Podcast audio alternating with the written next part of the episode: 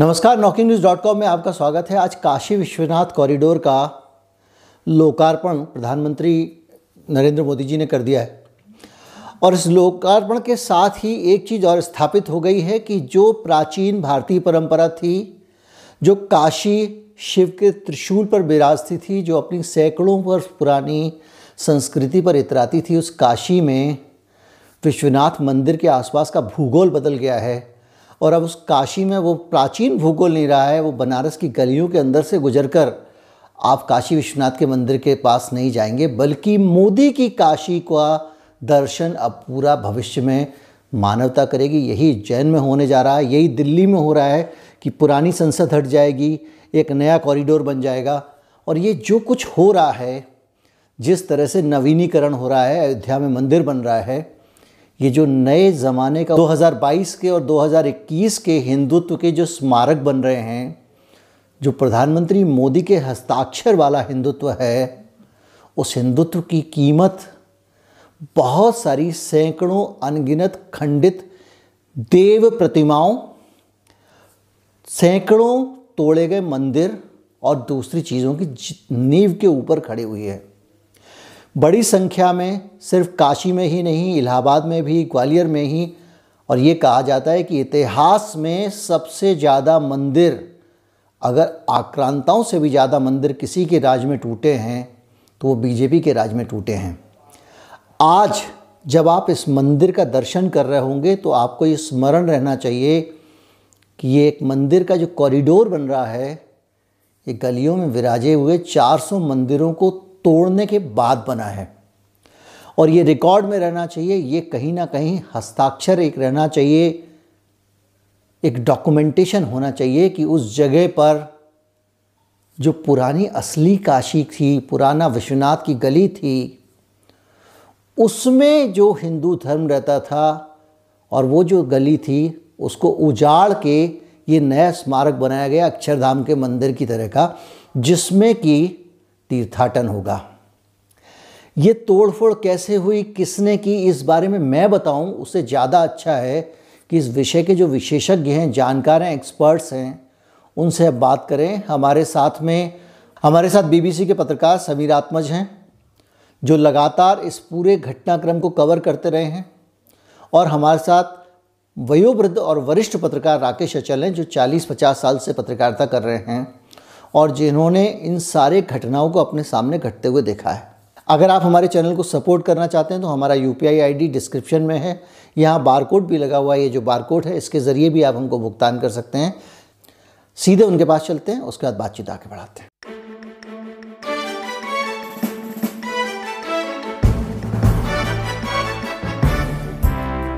किस तरह से बड़ी संख्या में मंदिर तोड़े गए हैं इस पर हम बात करेंगे। बातचीत शुरू करते हैं। काशी विश्वनाथ से हम इलाहाबाद भी जाएँगे, ग्वालियर भी जाएँगे, जयपुर जाने की कोशिश भी करेंगे। हमारे साथ द ग्राउंड रिपोर्ट एक यूट्यूब चैनल शुरू किया है उन्होंने। समीरात्मक मिश्रा बीबीसी से लंबे समय तक जुड़े रहे हैं। बीबीसी की नौकरी छोड़कर अब वो स्वतंत्र पत्रकारिता के मैदान में आए हैं। और आप चाहें तो उसको सब्सक्राइब भी कर सकते हैं। वरिष्ठ पत्रकार राकेश अचल, हम सबसे वरिष्ठ 40-45 साल से पत्रकारिता में हैं और सक्रिय पत्रकारिता में रहे हमेशा और हर दिन ऐसा इनका नहीं बीतता है जब ये लिखते नहीं है कुछ। और बेहद इनका इतिहास का भी समझ काफ़ी अच्छी है और ग्वालियर शहर की समझ काफ़ी अच्छी है। इन लोगों से हम बात करेंगे और जानने की कोशिश करेंगे कि बीजेपी ने कितने मंदिर तोड़े। बाबर से ज़्यादा हिंसक तो कहीं बीजेपी नहीं हो गई है। इस सब पे बात करेंगे और शुरू करते हैं समीरात्मा से। समीरात्मा आप बताइए कि बनारस में चूँकि आज काशी कॉरिडोर का उद्घाटन हो रहा है, आज सबसे ज़्यादा मौजूद विषय यही है। तो ये किस कीमत पे बनाया गया? किस तरह से किन किन लोगों को क्या क्या कुर्बानियाँ देनी पड़ी जब ये कॉरिडोर बना है? जब से इस परियोजना की जो काशी विश्वनाथ कॉरिडोर परियोजना है तो परियोजना का इसका कॉन्सेप्ट ये था कि मंदिर का जो रास्ता है, वो चौड़ा कर दिया जाए, जिससे मंदिर से दर्शन करके सीधे गंगा जी तक जाया जा सके। ये उसके पीछे अवधारणा थी। और चूँकि बनारस शहर है और ये इलाका जो विश्वनाथ मंदिर के आसपास का इलाका है, सकरी और पतली गलियाँ हैं यहाँ पर, और इन गलियों में बहुत सारे मकान जो थे वो उन्हीं गलियों में बने हुए थे। बनारस की गलियों की खास पहचान ये है कि उन, शायद ही कोई ऐसा मकान हो जहाँ पे मंदिर ना हो। और कुछ केवल मंदिर थे और कुछ मकान ऐसे हैं जिन पे या तो बाहर मूर्ति रखी है या फिर अंदर मंदिर है, यानी हर घर में एक न एक मंदिर वहाँ पे है। कई मंदिर ऐसे थे उस इलाके में, विशेष रूप से मैं बात कर रहा हूँ जहाँ पर यह विश्वनाथ कॉरिडोर बना है, जिसकी ज़मीन को अधिग्रहित किया गया और अब वहाँ पे श्री काशी विश्वनाथ धाम बन गया है। तो लगभग 400 के करीब वहाँ मकान और मंदिर थे जिनको तोड़ा गया।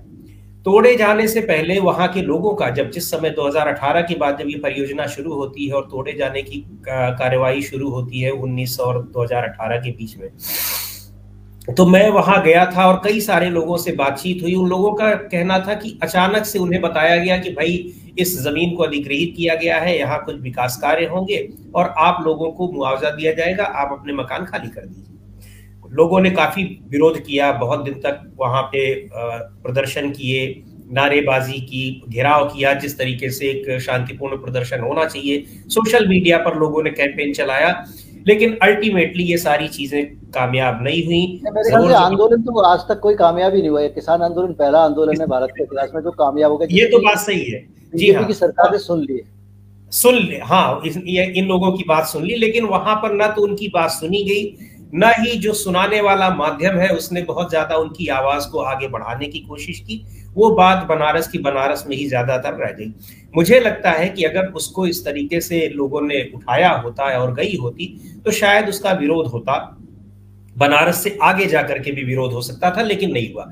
बहरहाल, वहाँ पे लोगों को फिर जिनको हो सका तो मुआवजा तो दिया ही जा रहा था। मुआवजे की राशि कई गुना बढ़ा करके दी गई, ऐसा लोगों ने कहा कि जो वहाँ का वैल्यूएशन होती थी ज़मीन की उससे भी ज़्यादा।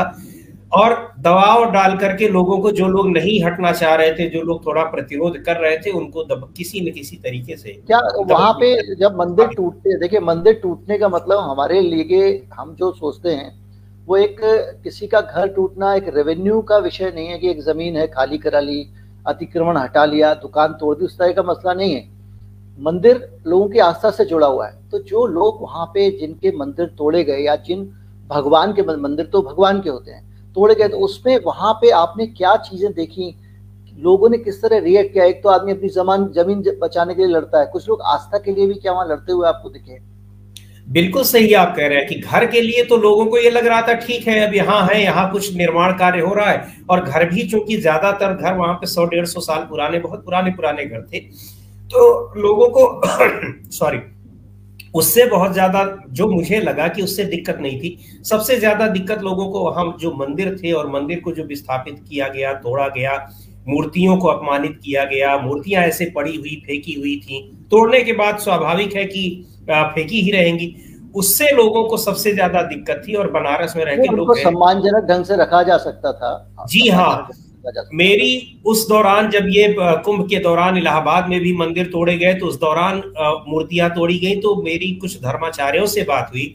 उन्होंने कहा था, जिस तरीके से मूर्ति की स्थापना का एक प्रावधान होता है, प्राण प्रतिष्ठा की जाती है, उसी तरीके से मूर्ति जब हटाई जाए किसी विशेष परिस्थितियों में तो मूर्ति को हटाने का भी एक प्रावधान होता है, उसकी भी एक धार्मिक क्रिया होती है। उसका पालन करके आप मूर्ति हटा देंगे तो फिर वो मूर्ति एक पत्थर की हो जाएगी। यानी जिस तरीके से उसमें प्राण की प्रतिष्ठा की जाती है, उसी तरीके से उसका विसर्जन भी होता है। लेकिन इस तरह की किसी प्रक्रिया का कोई पालन करने का कोई सवाल ही नहीं था, क्योंकि कोई आस्था जैसी बात उसमें थी नहीं कि आस्था को ध्यान में रख करके उन मूर्तियों को हटाया जाए। मूर्तियों को और मंदिर को भी एक घर की तरीके से की अधिग्रहण की जद में आया और उसको हटा दिया गया। तो लोगों ने काफ़ी उस दौरान विरोध किया और मुझे, मैं वहाँ जब गया था तो कुछ लोगों ने मुझे एक दृश्य दिखाया जिससे मैं खुद बड़ा आहत हुआ वो देख करके और मेरी जगह कोई भी होता, आहत होता। वहाँ रहने वाले लोग हर समय आहत हो रहे थे कि गणेश भगवान का एक मंदिर था, बड़ा प्राचीन मंदिर था और उस मंदिर को गिरा दिया गया था। मूर्ति गणेश भगवान की बाहर रख दी गई थी। वहाँ लोग पूजा अर्चना भी मूर्ति की कर रहे थे। वहीं पर एक पैरामिलिट्री फोर्स के जवान कुर्सी पे पास में ही बैठे थे और उनका पैर बिल्कुल गणेश भगवान के सिर के पास आया हुआ था। उन सज्जन ने मुझे दिखाया कि आप देखिए ये किस तरीके से भगवान का अपमान यहाँ पर हो रहा है। तो वास्तव में इस तरह की जो चीज़ें थी, जो लोग वहाँ पे रोज देख रहे थे तो वो तो बहुत ही आहत हुए।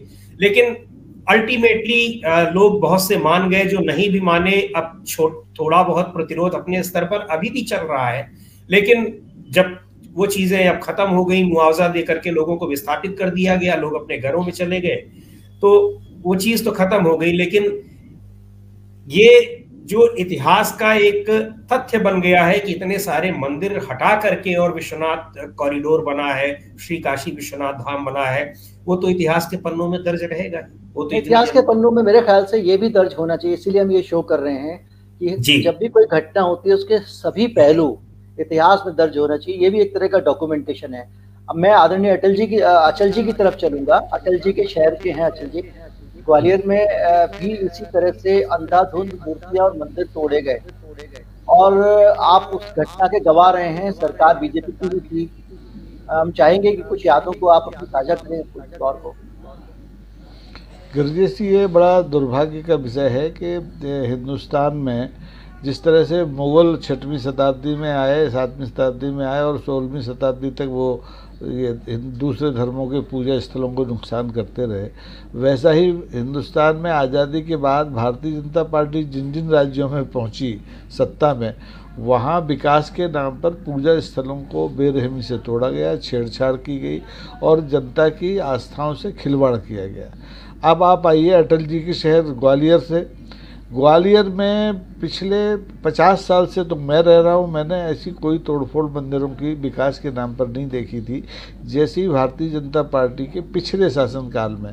यानी जो डेढ़ साल, दो साल पहले विधानसभा के चुनाव हुए थे, उसके पहले जो पंद्रह साल की बीजेपी की सरकार थी, उसमें ग्वालियर, अकेले ग्वालियर शहर में करीबन डेढ़ सौ से ज़्यादा मंदिरों को सिर्फ़ इसलिए तोड़ा गया कि हमें सड़क में चौड़ी करनी है, हमें ग्वालियर को खूबसूरत बनाना है, हमें यहाँ को विकसित करना है।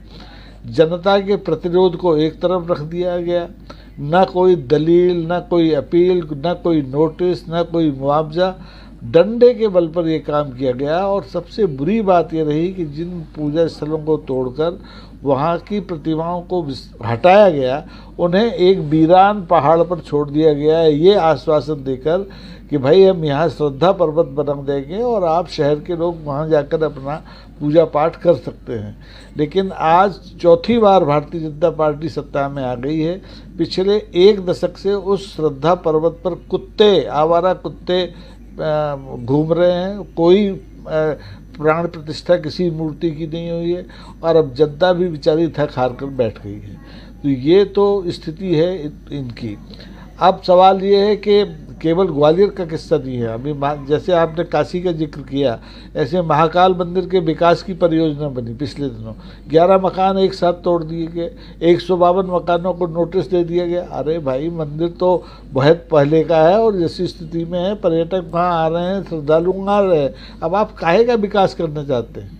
शहर का या मंदिर का? मंदिर को तो आप, जो पुराना मंदिर, उसको तो छेड़ नहीं रहे।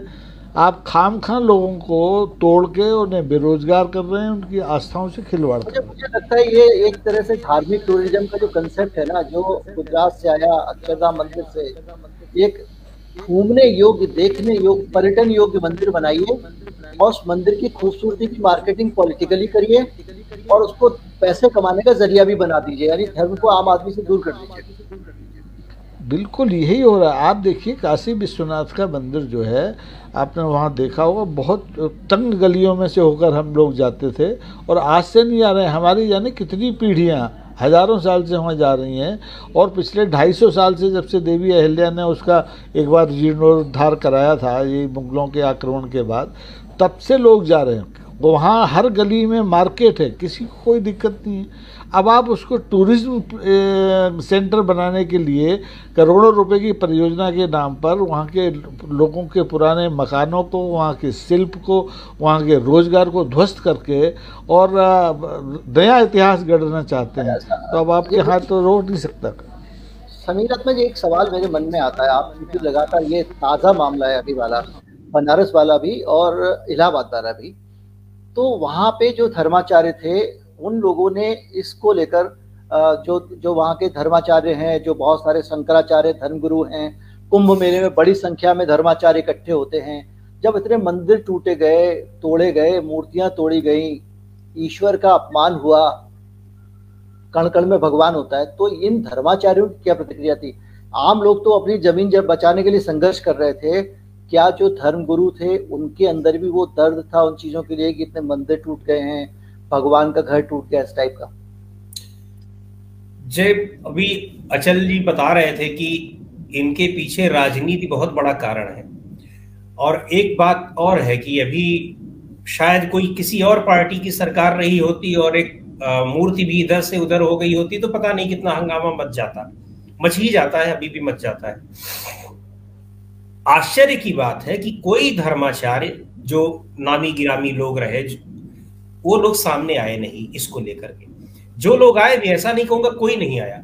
स्वामी अभिमुक्तेश्वरानंद जी ने कई दिनों तक वहाँ पे एक मौन व्रत रखा, हड़ताल की, भूखे रहे, सारा कुछ किया उन, लेकिन उनको ये कह दिया गया कि अरे ये तो राज किसी दूसरे राजनीतिक दल से बिलोंग करते हैं। इनके अपने राजनीतिक वो है, कुछ एजेंडे हैं। इस तरीके से उन लोगों को बदनाम करने की कोशिश की तो आजकल ये है कि खांचे में डाल देते हैं। ये तो विरोधी हाँ। है। ये मोदी विरोधी खांचे में डाल उनका काम जो है वो ये तो आलोचना करेंगे ही करेंगे इसलिए आलोचना को आप खारिज करके चलिए। वो कितनी भी सच या गलत बोल रहे हैं ये इससे ध्यान हटा दिया जाता है। ध्यान हटा दिया जाता है।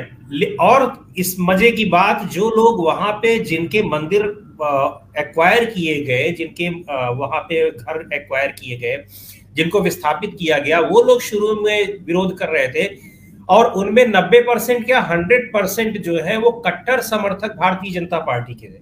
कई लोगों ने तो कहा कि हम दो दो पीढ़ियों से, हम लोग तीन तीन पीढ़ियों से बीजेपी के समर्थक हैं या आरएसएस के समर्थक हैं और उन लोगों की भी जमीनें चली गई। ऐसे लोगों के लिए कहा गया कि ये लोग इसलिए आंदोलन कर रहे हैं ताकि इनको ज़्यादा मुआवजा मिल जाए। जबकि उन लोगों का ये कहना था कि मुआवजे की बात नहीं है, हमको यहाँ से जो विस्थापित किया जा रहा है तो रोज़गार, ज़्यादातर लोगों का रोज़गार भी वहीं से चलता था, कुछ ना कुछ वहीं पे काम धंधा उनका था। उनके रोज़गार चले जाएँगे और सबसे ज़्यादा जो लोगों को तकलीफ़ थी और बनारसी व्यक्ति, बनारसी संस्कृति को लेकर के बहुत ज़्यादा संवेदनशील रहता है, उनका ये कहना था कि एक सज्जन वहाँ मुझे मिले और मुझसे कहने लगे कि गली गाली और पान यही तीन चीज़ें बनारस की पहचान है।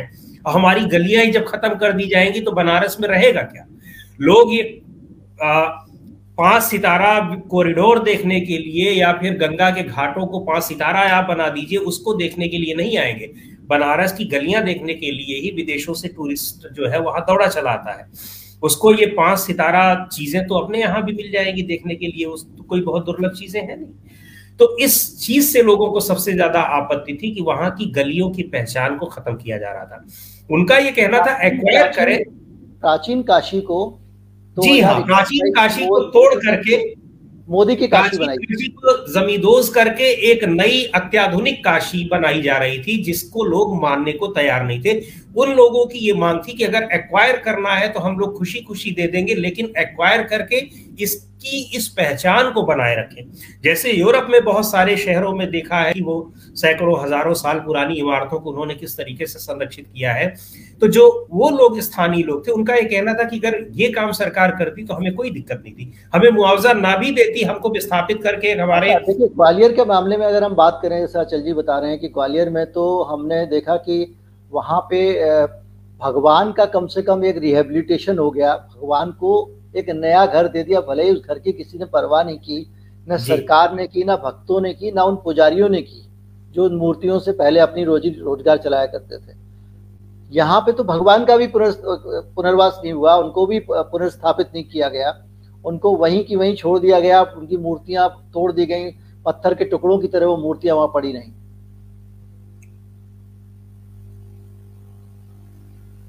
तो आरएसएस जो है वो लगातार इसके लिए संघर्ष करती है और ये माना जाता है कि आरएसएस है और बीजेपी है, ये दोनों अलग अलग हैं।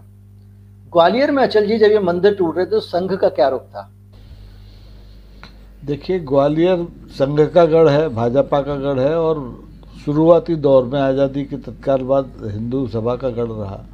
दुर्भाग्य की बात है कि जब ये मंदिर टूटे जा रहे थे, विस्थापित मूर्तियों को जबरन मतलब बलात् कह सकते हैं आप, हटाया जा रहा था तो भारतीय जनता पार्टी का एक भी हिंदू निष्ठ कार्यकर्ता कलेक्टर का या प्रशासन का हाथ पकड़ने नहीं आया। जो जनता लाठियाँ खा रही थी मंदिर हटाए जाने के विरोध में, तोड़े जाने के विरोध में, उनके साथ खड़ा नहीं हुआ और मूक दर्शक बना रहा, क्योंकि ये सारा काम जो भी होता है, चाहे ग्वालियर में हो, चाहे जयपुर में हो, चाहे काशी में हो, ये राजनीतिक दृष्टि से होता है। जहाँ उनको राजनीतिक लाभ नहीं है तो वहाँ उनकी कोई आस्था आड़े नहीं आती है। लेकिन जहाँ राजनीतिक फ़ायदे होते हैं, उसको वो हाथ नहीं लगाते। ग्वालियर में एक मंदिर है, अचलेश्वर मंदिर। पिछले ढाई सौ साल से बीस सड़क पर पड़ा है, पूरे शहर के यातायात को बाधित करता है। दूरसंचार विभाग की ज़मीन मंदिर का जो ट्रस्ट तथा कथित ट्रस्ट है, उसकी लोगों ने हड़प ली है। अटल जी जिस कॉलेज में पढ़ते थे, उस कॉलेज का दरवाज़ा बंद कर दिया है। कोई बोलने को तैयार नहीं है। तो हमारा तो बल्कि ये तो छोड़िए, ये तो मंदिर हो गया धार्मिक मंदिर, शिक्षा का मंदिर है। बगल में ही संस्कृत संगीत महाविद्यालय उसकी आधी बाउंड्री विकास के नाम पर खा गए। तो इनका तो सीधा सीधा ये है कि जहाँ पर बोट जुड़ा हो, जिस धार्मिक स्थल से, उस स्थल की चिंता करो, उसको पर्यटन स्थल में तब्दील कर लो। राम मंदिर को भी ये पर्यटन स्थल के रूप में आने वाले दिनों में विकसित करने वाले हैं। वहाँ राम जी को इतने बड़े मंदिर की क्या ज़रूरत थी? वो तो जहाँ बैठे थे वहीं से पूज रहे थे। गुजरात मॉडल। टूरिज़्म बनाइए गुजरात मॉडल। बिल्कुल बिल्कुल। तो ये इसको इसका प्रतिकार अगर नहीं होगा तो आप देखेंगे कि ये जो आधुनिक मुगल हैं सत्ता के मुगल जो कांग्रेस विहीन एक देश की कल्पना करते हैं ये मनमाने ढंग से आने वाले दिनों में और तेज़ी से पूजा स्थलों के साथ छेड़छाड़ करेंगे और उन्हें पर्यटन स्थलों में बदल देंगे ताकि कंगाल हो रहे बाहर से पर्यटन के नाम पे ही पैसा आ जाए। ये एक, एक चीज़ एक चीज़ और एक बात बताना चाहूँगा कि अयोध्या में भी जो पुराने सौ डेढ़ सौ साल पुराने मंदिर और घर वहाँ पे है ऐसे करीब चार तीन चार सौ मंदिरों को वहाँ भी नोटिस दिया गया है। लेकिन अभी उसको इम्प्लीमेंट इसलिए नहीं कर रहे हैं कि अभी इलेक्शन है। इलेक्शन के बीत जाने पर उसकी भी पूरी तरीके से उनके भी ध्वस्तीकरण की योजना वहाँ पे तैयार बनी बैठी हुई है। वहाँ पे उन जमीनों को खरीदने में भी तो घोटाले हो रहे हैं। ज़मीन खरीद में तो खैर हुआ ही वो तो सबके सामने आया लेकिन देखिए उस घोटाले की चर्चा भी कैसे बंद हो गई है? बिल्कुल पूरी तरीके से वो शांत हो गया जैसे कुछ हुआ ही नहीं था वहाँ और जबकि वो प्रक्रिया अभी भी चल रही है। हास्यास्पद स्थिति यह है गिरजेश जी कि जब ग्वालियर में या मध्य प्रदेश के किसी शहर में या देश के किसी शहर में पूजा स्थल तोड़ा जाता है तो भारतीय जनता पार्टी के पेट में दर्द नहीं होता। लेकिन अगर पाकिस्तान में पूजा स्थल तोड़ा जाता है तो हमारे भारतीय जनता पार्टी के सांसद खासतौर पर हमारे मित्र हैं शंकर लालवानी इंदौर के वो गला फाड़ के बोलते हैं अरे भैया क्या हो गया? अरे भाई दिया तले अंधेरा क्यों बना के रखे हो? आपके देश में आपके प्रदेश में जो आपकी सरकार कर रही है उसके खिलाफ भी तो बोलो। धर्म का मामला अगर आप राजनीति को इतर रख के काम करेंगे तो आपको धर्म का संरक्षण पहले करना पड़ेगा क्योंकि आप तो हिंदू राष्ट्र बनाना चाहते हैं। पाकिस्तान में मंदिर टूटता है तो वहाँ का सुप्रीम कोर्ट इंटरवीन करता है मंदिर को दोबारा बनवाता है। दिवाली मनाने के लिए वहाँ का चीफ जस्टिस पहुँचता है उस मंदिर में। हमारे यहाँ तो सरकार में आप खुद ही बैठे हुए मंदिर वाले खुद ही तोड़ रहे हैं। मुगलों का जमाना आपने ज़िक्र किया मुगलों के टाइम से जी जी जी जी। नहीं दुर्भाग्य है कि भारत में मैं अपनी बात कर लेता हूँ जरा सी है कि भारत में दुर्भाग्य है कि चाहे कार्यपालिका हो चाहे न्यायपालिका हो वो पूजा स्थलों के मामले में सत्ता प्रतिष्ठान के साथ खड़ी होती है। आपने देखा होगा, अयोध्या बाबरी मस्जिद विवाद को मीडिएशन के ज़रिए सुलझाने की कितनी कोशिश की कोर्ट ने? अरे भाई, आपके सामने दस्तावेज़ हैं, आपके सामने गवाह सबूत हैं, आप उसके आधार पर निपटाओ ना। काहे के लिए मीडिएशन करते रहे बरसों तक? और अंत में वही हुआ। जो फा, जो नतीजा आया, वो मीडिएशन के आधार पे इसका कंधा दबा के, उसका कंधा दबा के हाथ जोड़ के तैयार कर दिया आपने। तो जहाँ सत्ता प्रतिष्ठान के साथ न्यायपालिकाएँ खड़ी हो जाएँगी, वहाँ चाहे मन का मंदिर हो, चाहे राम का मंदिर हो, चाहे शिव का मंदिर हो, सब खतरे में अचल जी, आपको इतिहास में भी बहुत रुचि है, आप पढ़ते भी बहुत हैं। क्या अंग्रेज़ों के ज़माने में ऐसे कई धार्मिक स्थल तोड़ने के उदाहरण मिलते हैं? हिंदू मंदिर हो या दूसरे धर्म के किसी धर्म स्थल हों जो उन्होंने तोड़े हों और उसका विरोध लोगों ने किया हो तो सुना ना गया हो। देखिए, अंग्रेज़ों के साथ हम 200 साल से ज़्यादा रहे हैं। तो अंग्रेज़ इस मामले में बहुत व्यापक दृष्टि रखते रहे। उन्होंने किसी भी धर्म के पूजा स्थल को हाथ नहीं लगाया। उल्टे जो विलुप्त हो गए थे, उनके जो रोमांच में दिलचस्पी रखने वाले जो शीर्ष अधिकारी होते थे, वो अपने सत्ता के साधनों को लेकर उनको खोजा उन्होंने, उनकी दोबारा से प्राण प्रतिष्ठा कराई, वहाँ तक पहुँच मार्ग बनवाए, उनके संरक्षण की व्यवस्थाएँ की। अब मैं तो अमेरिका जाता हूँ, अक्सर साल में एक बार जाता हूँ और देखता हूँ कि वहाँ पूजा स्थलों को लेकर के बहुत उदार स्थिति है। आप निजी ज़मीन पर बनाते नहीं हैं। आपको मतलब सार्वजनिक ज़मीन पर अतिक्रमण करके पूजा स्थल नहीं बनते, निजी ज़मीन पर खरीद कर आप मंदिर बनाते हैं, गिरजाघर बनाते हैं जो भी धर्म स्थल है बनाते हैं, वहाँ सबको छूट है। हमारे यहाँ जैसा नहीं है कि साहब हमारी ये सरकार है त्रिपुंड वाली सरकार है तो ये बनेगा और दूसरी आ गई तो दूसरा बनेगा। वहाँ सारे पूजा स्थल बड़े ढंग से बने हैं, ज़मीन की कमी नहीं है। हमारे यहाँ अतिक्रमण केवल मंदिर के नाम पर इसलिए नहीं होता कि हमारी आस्था है। हम तो उस ज़मीन की चक्कर में हमारे ज़मीन महँगी है कम ज़मीन है। हम एक मंदिर या एक बाज़ार बना के कब्जा कर लेते हैं। तो इसलिए ये यहाँ राजनीतिक मुद्दा है धार्मिक मुद्दा कभी नहीं रहा। चाहे मुग़लों के टाइम मुग़लों ने भी अपने किसी ईर्षा की वजह से आपका मन पूजा स्थल नहीं तोड़ा। उन्होंने इसलिए तोड़ा कि आप टूटेंगे आपकी अच्छा, ग्वालियर में तो ग्वालियर में तो आखिर तक राजा का राज्य रहा। अगर हम इलाहाबाद के बारे में पूछे समीर आत्मज आपसे। या उत्तर प्रदेश के और शहर जहाँ पे अंग्रेज़ों का राज रहा है सैतालीस तक, जहाँ अंग्रेज़ सीधे शासन करते थे, उन जगहों पे क्या स्थिति थी? वहाँ पे अंग्रेज़ों के जमाने में मंदिर या धार्मिक आयोजन या कुंभ वगैरह इन सबको उतना प्रभावित किया गया जितना कि अब हो रहा है।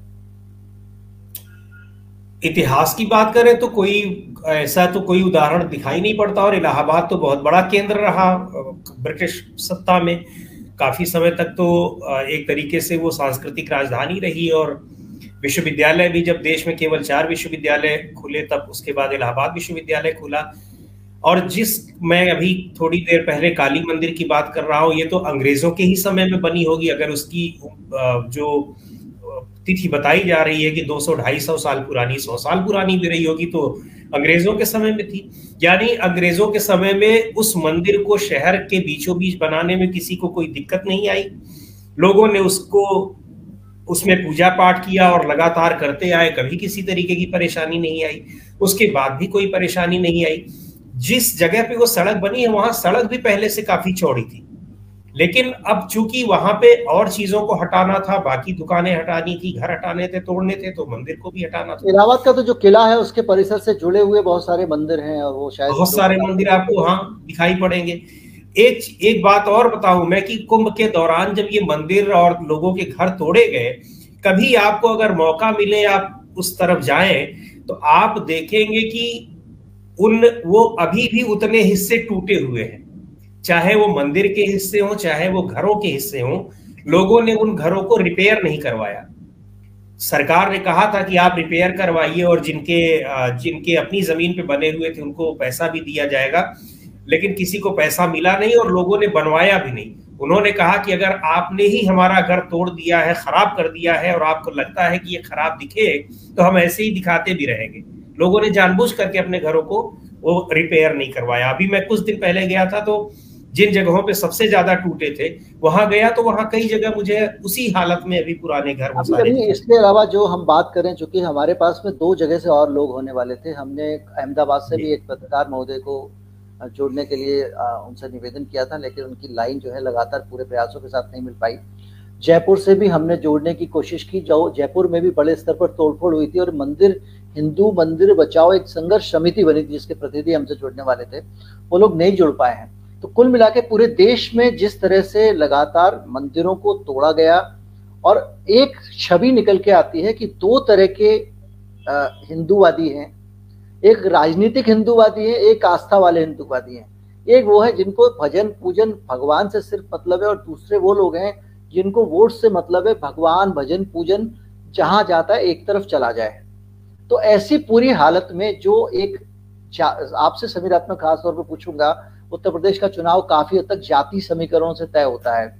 और बड़ी संख्या में ब्राह्मणों की जो वृत्ति है, ब्राह्मणों की जो रोजी है, उस पर इसका प्रभाव पड़ा है। क्या चुनाव में इसका असर दिखाई देगा? पहली बात तो ये बताऊँ कि जो आस्थावान लोग हैं, उनकी आस्था तो निश्चित रूप से आहत हुई। और बहुत से ऐसे लोग मिले, लेकिन अब चूँकि लोगों का ये कहना था कि हम कर क्या सकते हैं। जिन लोगों ने अपने स्तर पर आवाज़ उठाने की कोशिश की, जिनके संगठन थे, उन्होंने आवाज़ भी उठाई। लेकिन वो आवाज़ इतनी बुलंद हो नहीं पाई, इसलिए कि ज़्यादातर लोग जो हिंदू हिंदू चिल्लाते हैं, वो इसलिए आवाज़ नहीं उठा पाए क्योंकि उनकी अपनी हिंदूवादी पार्टी ही सत्ता में है। अपनी सरकार के खिलाफ वो नहीं जा पाए। और किसी न किसी तरीके से इसको डिफेंड करते रहे। विकास के नाम पे हो, कुछ लोग ये भी करते रहे कि लोगों ने जबरन कब्जा कर रखा है। मंदिर बना करके और छोटा सा मंदिर बना लिया और उसके बाद चारों तरफ़ उसका घर बना लिया, इस तरह के लोग आरोप लगाते रहे। दूसरी बात ये जो आप कह रहे हैं कि उसका चुनाव पे असर पड़ेगा तो 2019 का चुनाव तो हो गया। और 2019 के चुनाव में नरेंद्र मोदी जी को वहीं से फिर से बनारस से चुनाव लड़े और भी अच्छे तरीके से वो जीते और भी ज़्यादा वोट पा करके जीते। पूरे उत्तर प्रदेश में बहुजन समाज पार्टी, समाजवादी पार्टी ने गठबंधन भी किया, लेकिन तब भी बहुत ज़्यादा नुकसान भारतीय जनता पार्टी का नहीं कर पाई। तो मुझको लगता है कि इलेक्शन पर इसका असर तो नहीं ही दिखाई पड़ेगा। यानी लोग ये मान गए हैं, लोगों को ये लगता है कि अगर उनका हिंदुत्व, हिंदू धर्म ये सारी चीज़ें सुरक्षित है तो शायद वो भारतीय जनता पार्टी के ही हाथों में सुरक्षित है। वो भले ही हिंदू धर्म को पूरी तरीके से विकृत करती चली जाए। जो मैंने आपको पूछना चाहूँगा अचल जी चूँकि इस पूरे मामले में ग्वालियर में भी जब मंदिर टूटे उसके बाद में भी बीजेपी जीती है चुनाव तो क्या ये मान लेना चाहिए कि राजनीतिक हिंदुत्व ही एक ऐसा मसला है जो चुनाव में काम आता है और आस्था वाला हिंदुत्व जो है उससे बहुत ज़्यादा चुनाव में फ़र्क नहीं पड़ता है?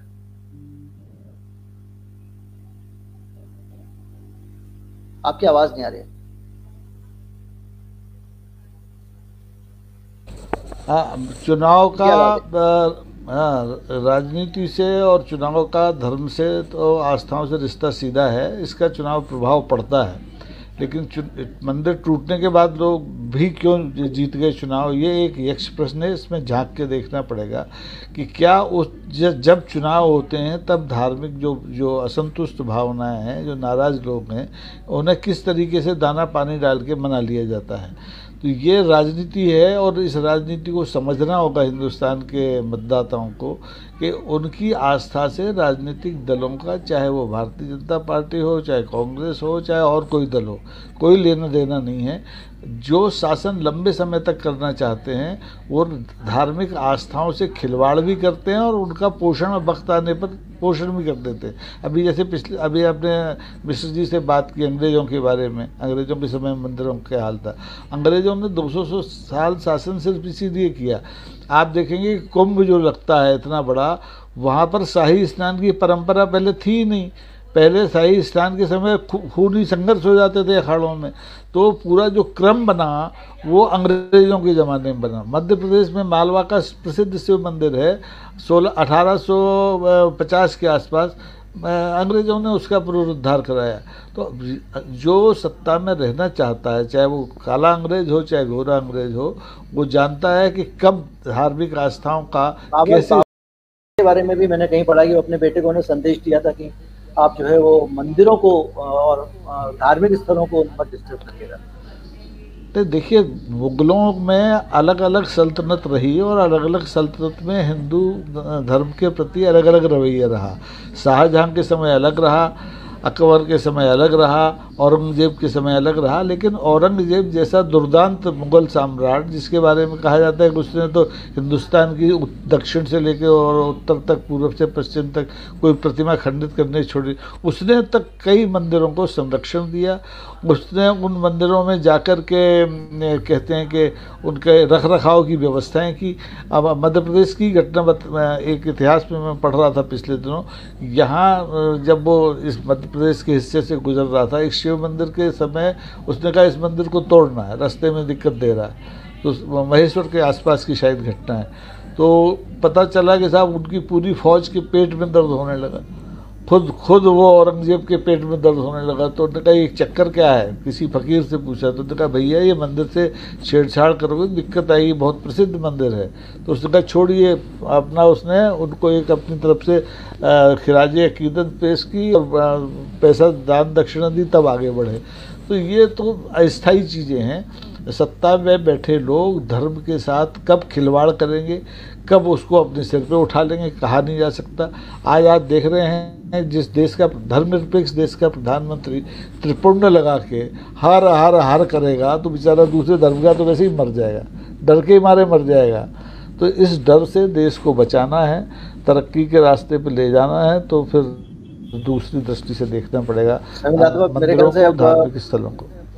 जी समीर आत्मा जब आप अचल जी ने जो है करीब करीब कंक्लूसिव रिमार्क दे दिया है। आप भी कुछ कहना चाहेंगे प्रोग्राम के अंत में? मैं बस यही कहना चाहता हूँ, जो आपने बात कही कि एक राजनीतिक हिंदुत्व अलग है और आस्थावान हिंदुत्व अलग है तो जो राजनीतिक हिंदुत्व है, उसको ये देखना भी चाहिए कि हाँ जो आस्था, जिस हिंदुत्व पे आस्था है लोगों की, वो भी खंडित ना होने पाए। आप अगर यही करेंगे कि हर शहर में आप एक विशाल काय मंदिर आप बना दीजिए बनारस बन गया अयोध्या में बन गया इलाहाबाद बना दीजिए, ग्वालियर में, जयपुर में सारे जगह इसका मतलब अगर मैं चाहूँ कि मैं अपने घर में भी या घर के पास में भी मंदिर बना करके और पूजा कर सकूँ तो क्या उसका अधिकार नहीं रहेगा? तो ये सारी चीज़ें, हालाँकि ये अधिकार किसी से छीना नहीं जा रहा है, लेकिन आप बाकी दूसरे मंदिरों को अगर विकास के नाम पर, किसी भी चीज़ के नाम पर नष्ट कर रहे हैं तो आप मतलब तो यही निकल रहा है ना कि आप एक मंदिर बना देना चाहते हैं उसका पूरी तरह से कारपोरेटाइजेशन कर देना चाहते हैं। सारे, सारा पूजा पाठ वहीं हो, सारे गुलाब फूल, माला वहीं बिके, सारे प्रसाद वहीं बिके, बाकी और जगहों पे कोई ज़रूरत नहीं है। और उस एक जगह का आप अपना, जब चाहे आप राजनीतिक इस्तेमाल भी कर सकें। तो मुझको लगता है कि इस चीज़ को राजनीतिक दल समझे या ना समझे, लेकिन आम लोगों को ज़रूर समझना चाहिए कि जो छोटे मंदिर भी हैं, भगवान भगवान है, वो चाहे छोटे मंदिर में हो, चाहे हमने घर में मूर्ति रखी हो उनमें भी उतनी ही उतना ही प्राण है उतनी ही ताकत है उतनी ही शक्ति है। तो एक चीज़ और एक छोटी सी चीज़ और है कि जो धर्म स्थल है हमारे जब धर्म स्थल प्रभावित होते हैं छोटे हों या बड़े हों तो जो हमारे धर्माचार्य हैं साधु महात्मा हैं उनकी तरफ़ से जो रिस्पॉन्स आना चाहिए वो क्या नहीं आता? है या राजनीति के पास चूँकि पावर है सब लोग पावर से जुड़े रहना चाहते हैं तो कोई भी व्यक्ति कुछ भी प्रतिक्रिया देने से पहले राजनीति की तरफ़ देखता है कि वो क्या कहेगी। नहीं आता है सर। ये आप देखिए कि जो आ, जब इलाहाबाद में तोड़े जा रहे थे मंदिर इनके एक अगर आप माने कि धर्म जो धर्माचार्य हैं इनके नेता जो अखाड़ा परिषद था अखाड़ा परिषद के अध्यक्ष की किस तरीके से दुखद मृत्यु हुई और वो हर वक्त सरकार के समर्थन में रहते थे एक बार हमने उनसे यूँ ही बैठे हुए थे, हमने ये सवाल पूछा और मैंने कहा कि इस मामले में मैं आपका इंटरव्यू करना चाहता हूँ। उन्होंने मुझे इंटरव्यू देने से मना कर दिया और उन्होंने कहा मुझसे कि मैं क्या इसमें बोलूँगा? ना तो मैं समर्थन कर सकता हूँ, ना विरोध कर सकता हूँ। मैंने कहा, क्यों नहीं कर सकते हैं आप? विरोध क्यों नहीं कर सकते हैं? तो मुस्कुराने लगे, हंसने लगे, मैं समझ गया कि क्यों कर रहे हैं। तो जो हमारे धर्माचार्य भी आज एक राजनीतिक, एक खंड के हिस्से बन चुके हैं जो राजनीतिक एक एक पोलराइजेशन है वो भी उसके हिस्से है। जो नहीं है उन लोगों ने आवाज़ उठाई तो उनकी आवाज़ कोई सुनेगा नहीं। इस पोलराइजेशन में जी जी बहुत बहुत सार गर्भित चर्चा रही। सभी ने बहुत अच्छे तरीके से जानकारियाँ दी। हम जान पाए ग्वालियर में किस तरह से मंदिर टूटते थे। हम जान पाए किस तरह से इलाहाबाद में मंदिर तोड़े गए।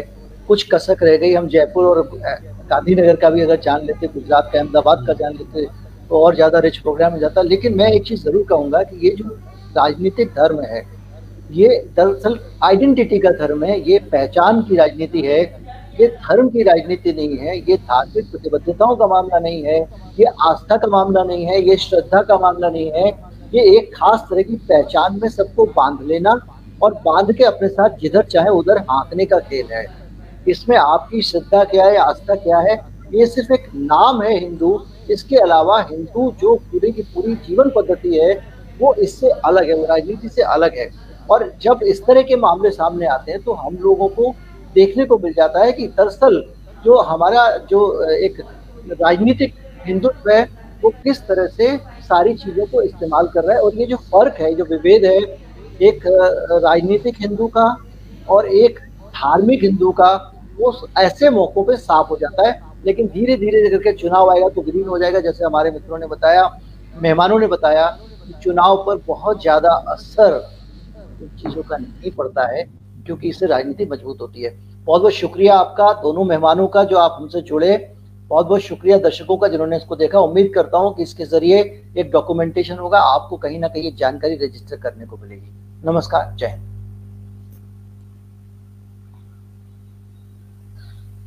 थैंक यू समीर बहुत अच्छा रहा। थैंक यू सर अच्छा लगा। हम्म। हाँ इसको आप अपना शेयर वेयर कर दीजिएगा मित्रों के बीच में। जी जी बिल्कुल सर मुझे मुझे लगता है कि कुछ लोग जो है हमारे चैनल के ज़रिए ज़रूर सब्सक्राइब करेंगे आपको। जी जी।